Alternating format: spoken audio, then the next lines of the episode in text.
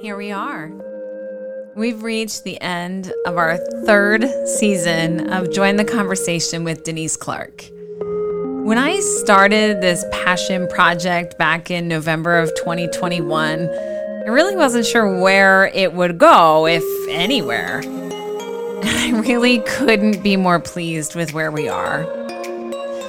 I'm living in a both and state right now.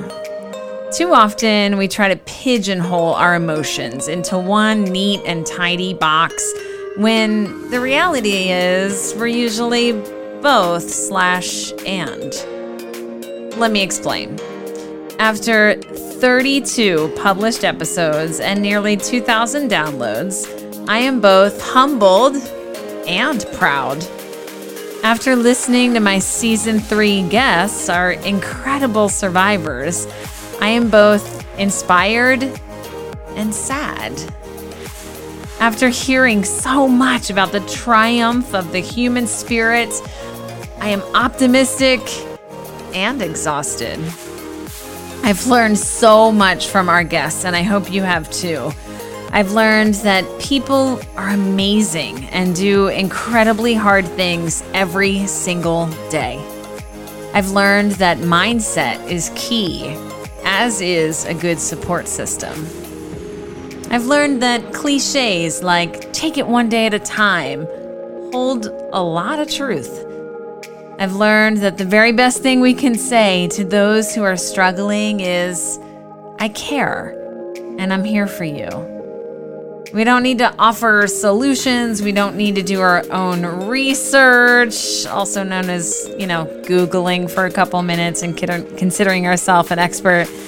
We don't need to try to make some grand meaning where there really just is none. All we can do is sit vigil and be there without judgment, without forced attempts. Just be, just love. As I move forward with Join the Conversation with Denise Clark, I've decided to branch out to expand my reach a little bit. I've joined a service called Podmatch. It's like online dating, but for podcast hosts and guests. The next season of my show is going to be on the theme of connecting. The idea of connection has just been presenting itself to me a lot lately. So that's how I know it's time to follow where it leads. I've lined up an array of guests from literally all over the world, and the experience has been both intimidating and expansive for me. I'm growing as an interviewer and as a podcast host, and I'm so glad you're here for the ride. On Friday, I'll be publishing my first episode of season four on connecting.